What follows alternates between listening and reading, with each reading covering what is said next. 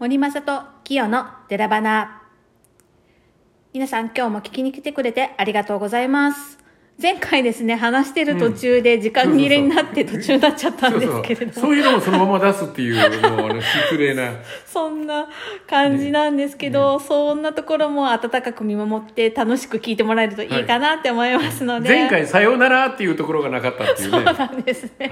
プツって切れちゃって皆さん何なんだろうって思ったと思うんですけれども、あの、今日はその続きをしていきたいと思いますので、森松さんよろしくお願いします。うん。まあ、前回、はい。その金融危機、はい。えー、なんだったっけ？預金封預鎖、金封鎖、はい。財産税、はい。みたいな話をしたんですけども、はい。それは例えばねコロナ特別税みたいな。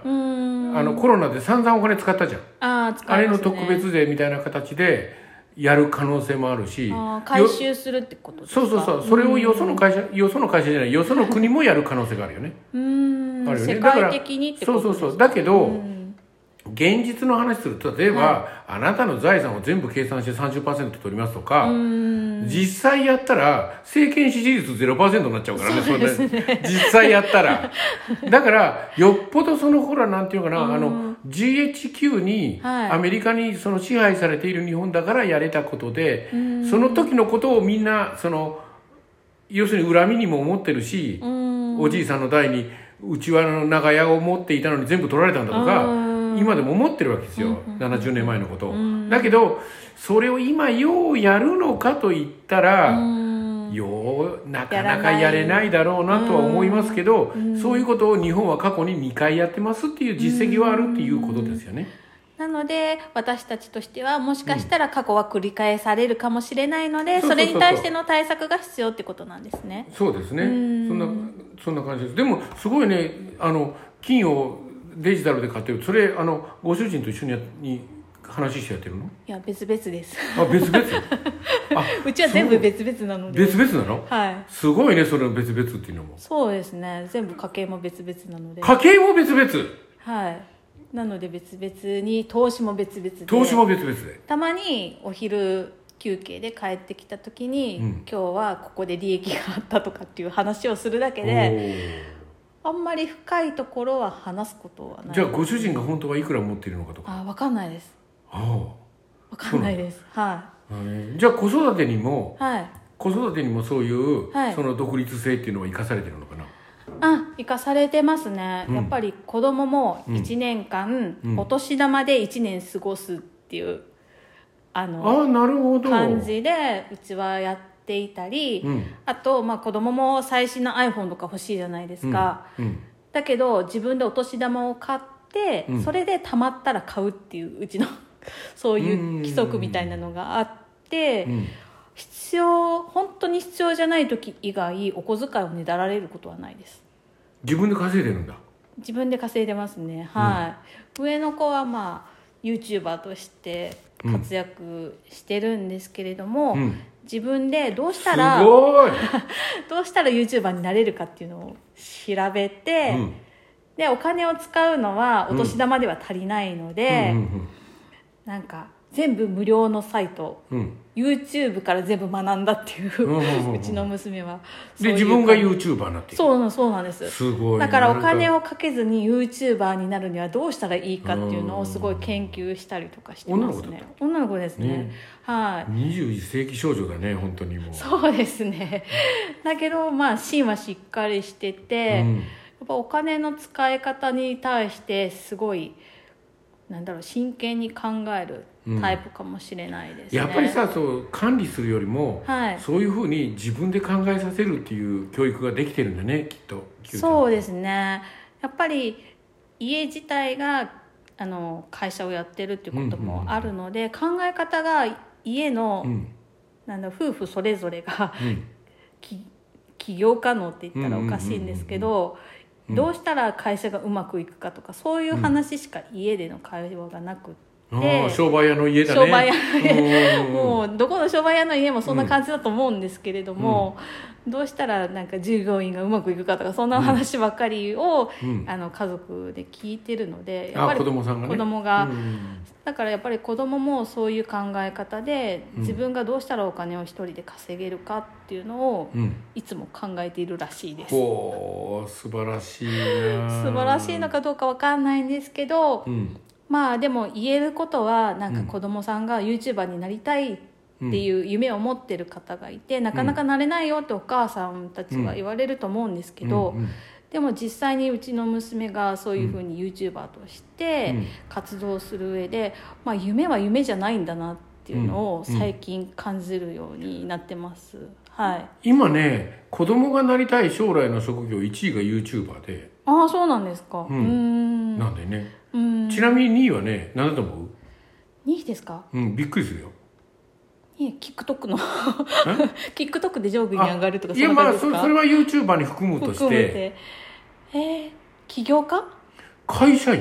会社員なんですか？なんで、えでそれはなんでかっていうと、はい。要するに子供っていうのはあんまり職業を知らないわけよ、ー、い。ろいろ。ああそうですね。うんどんな職業があるかっていうのねわかんないですね。わからないわけよ。例えばその子供はさそのああのアルミニウムをメッキしている会社とか知らないわけじゃんそんなの。知らないですね。ねだからその関わることないから、うんまあアルミニウムをメッキしたいかどうかは別としてさ、知らないわけじゃんそういうの。そうですね。だから知ってる職業ってなるでしょ、うん。でコロナの時に、はい。にお父さんがはい。みんなその自宅で、あのほらテオレテレテレワークテレワークやってたじゃん、ねでそれをずっと見てて、はい。そういう家でそうやってやるんだって思って会社員って言うそうなんですね。ねコロナで会社員が人気うんがあ人気が上がったんです。外に行かな、働きに行かなくても家で仕事ねができる、でもやっぱり1位は YouTuber だからね。YouTuber です、まあ YouTuber っていうしいう仕事がその子たちが大人になった時にあるかどうかはないだろうなっていうそうですもうだってさほらもう5年も経ったら流うん。行りの、うん。あのーアプリなんて全部変わっちゃうじゃん、そうですね。ガラッと変わりますよね。変わっちゃうじゃん。ん。だってさ僕ら僕なんか年じじいから見たらさ、うん。あのー古いソフト？はい。古いソフトってあのみんながつながりだした SNS の最初って何だったっけ？えフェイスブックですか？もっと前にあるじゃん。あミクシー？ミクシーあるだあるだだ だからミクシーなんてさまだそんな昔の話じゃないよ僕から見たら、そうですよね。でももうはるか大昔のなんか古の感じがしあそうですね。ミクシーっていくつぐらい？10年ぐらい前ですか？ね今でもあるんかなっていう感じじゃん。ああそうですね。ねうんだから10年でそれだけ変わるわけでしょ？そうですね。だからそのインスタとかう、ん YouTube っていうのがうん今全盛だけど、ん10年後にどうなってるかって言ったら分かんないもんね、そうですね、うん。だから、うん。だけどそういう仕事になりたいのが今はトップなんだよね、うん。だから憧れの的なんじゃないの？そんな娘さん。皆さん。そうですねうん、よく美容院とかで話してると「すごいね」って言って「うちの子もみんな YouTube YouTuber になりたいって言ってる」言ってるとかさもっと言ったら、ねその美容室に「はいねえうち売り出すの手伝って」って言われるんだよね そうですね。はい。でも、そういう美容室に関係する配信じゃないからどうかなとは思うんですけど、まあ、スポンサーならいいかもしれないですね。うんで、はいっていうかそのその美容室のを売り出すうん。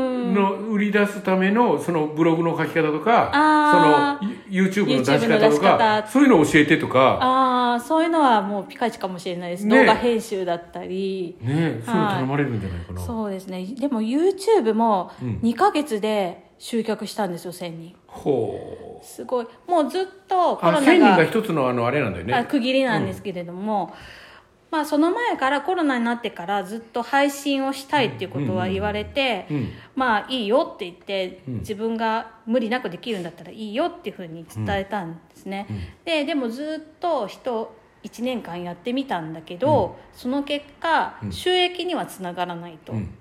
やっぱり収益につなげようと思うと YouTube しかないんだけどお母さんはどう思うみたいな感じでうん。